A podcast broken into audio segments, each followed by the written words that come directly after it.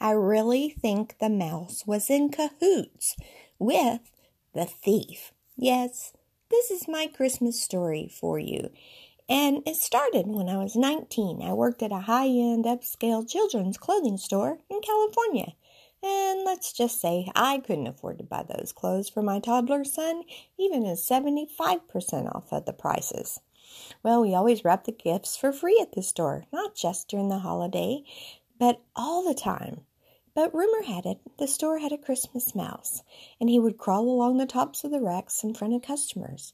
I had never seen this little guy until one day I was wrapping boxes, not that I could do that well, and someone screamed in the store.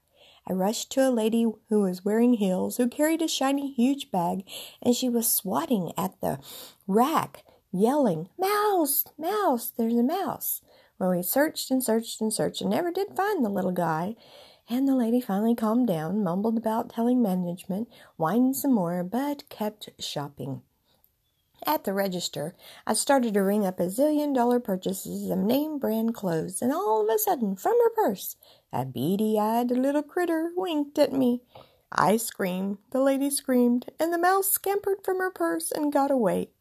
The gift boxes around me tumbled, the rest of the customers left, and the wrapping paper unrolled itself to the floor like a carpet of escape. Little did I know, while we were having the mouse attack, someone slipped into our back office, stealing all the employee purses, four of them, and also taking clothes from the warehouse as he or she or they scampered out the back door. It seems the mouse may have been in cahoots with the thief especially since I never saw the mouse or my purse again, nor the lady who carried the mouse in her bag. That's just a little mouse tale to remind you not to let the stress of Christmas get in your way. Wrap a little fun in the day, or drop a mouse inside of a customer's purse and see how many people will go running. or better yet, enjoy the mystery of Christmas, where a baby was born in a manger, the perfect gift, Jesus, the one who rules all things, knows all things, who cares for us. His name, again, Jesus. Don't just tuck him inside your purse, share him with others. This is Pam talking about what I live and see.